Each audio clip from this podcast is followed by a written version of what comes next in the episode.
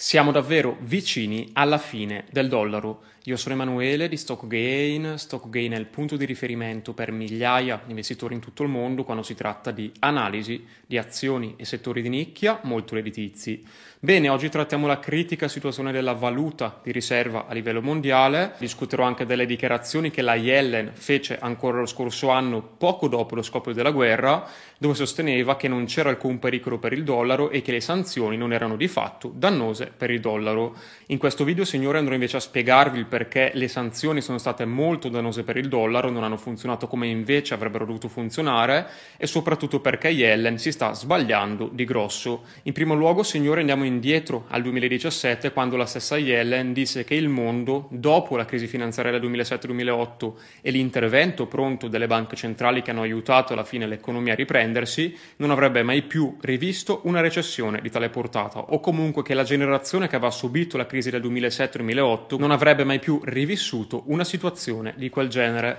Andando però, signore, avanti di qualche anno fino ad oggi ci troviamo con l'inflazione più alta degli ultimi 40 anni, tassi di interesse in continuo aumento, ora avete sentito anche i recenti disastri che stanno accadendo a molte banche americane e i rischi che aumentano anche per molti investitori, eh, diverse polizze che stanno deludendo pesantemente, quegli investimenti sicuri, tanto garantiti, che invece stanno portando gli investitori nel baratro. Ora, signori, non venitemi assolutamente a dire che questa è una situazione normale, che questa è la nuova normalità e che basta comunque comprare i dip nei mercati per guadagnare, perché credo che vi rendiate conto che il mondo è cambiato, sta cambiando e continuerà a cambiare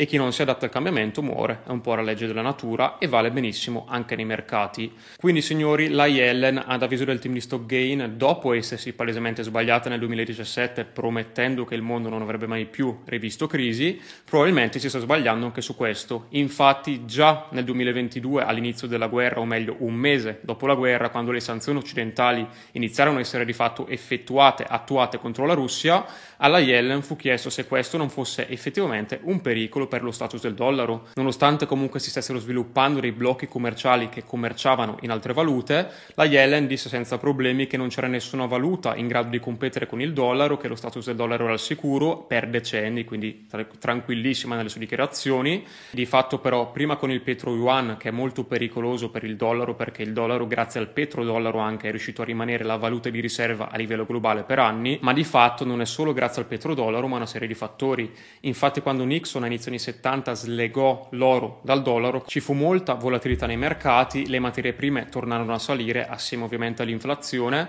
e una serie di fattori tra cui gli altri stati deboli che non erano forti come oggi, soprattutto la Cina e gli stati orientali e una Fed che grazie a Paul Volcker ha spezzato la schiena all'inflazione a fine anni 70 inizio anni 80 hanno contribuito a salvare lo status del dollaro. Oggi ovviamente la situazione è molto cambiata, a livello di debito pubblico e privato americano è decollato alle stelle, la stampa di valuta è stata veramente folle e quest'ultima sommata ai tassi bassi hanno portato oggi all'inflazione più alta degli ultimi 40 anni. Oltre a ciò il fatto che il dollaro è stato utilizzato come strumento per danneggiare un altro Stato come la Russia ha fatto allertare molti paesi che hanno iniziato a commerciare in altre valute. Il più recente è l'India che è diventata il terzo importatore mondiale di petrolio e soprattutto il primo acquirente di petrolio russo a livello mondiale e considerando che l'India è un paese in alta crescita con un PIL pro capite che si prevede aumenterà enormemente nei prossimi anni, ovviamente come sapete benissimo un PIL pro capite che aumenta implica maggiore domanda di energia e di conseguenza di petrolio, la situazione è tutt'altro che buona.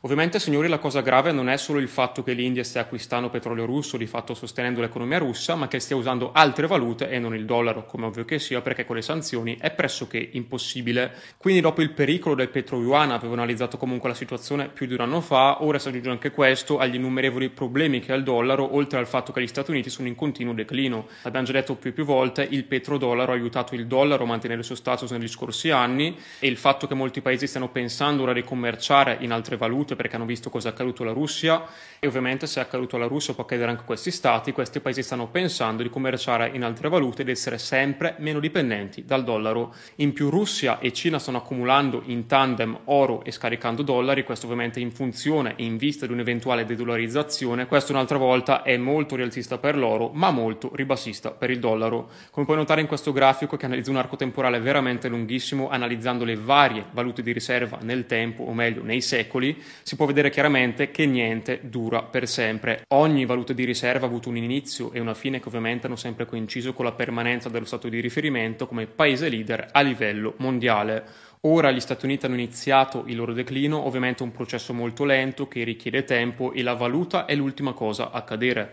Quindi sappiatelo, non venite qui tra un anno a dirmi eh ma il dollaro è sui massimi, eccetera, eccetera. A medio e lungo termine il dollaro, a meno che di grossi stravolgimenti, è condannato e molto probabilmente quando gli Stati Uniti e la Cina avranno lo stesso potere sarà inevitabile uno scontro diretto che sancirà chi è la prima potenza mondiale. Ovviamente in questo contesto dire investo nell'S&P 500 perché sale sempre, perché tanto in passato è sempre stato così, è molto sbagliato. Avete visto nel grafico del passato come la durata anche delle valute di riserva è sempre stata molto simile e la valuta di riserva, come detto, coincideva con il ruolo di leader a livello mondiale. Tutti gli imperi hanno una fase di ascesa, ovviamente, dove c'è il boom economico, dove tutto sembra andare bene, un picco e una fase discendente. Gli Stati Uniti sembrerebbero proprio essere entrati in questa situazione, ne parlò anche Ridaglio in un suo libro, e ovviamente dire investo nell'S&P 500 perché sale sempre, come vi accennavo prima, non è un'ottima idea, va un po' contro il paradigma, diciamo una frase molto celebre di Warren Buffett che è non scommettere mai contro gli Stati Uniti, ma il periodo in cui è vissuto Warren Buffett ovviamente non ha niente a che fare con oggi,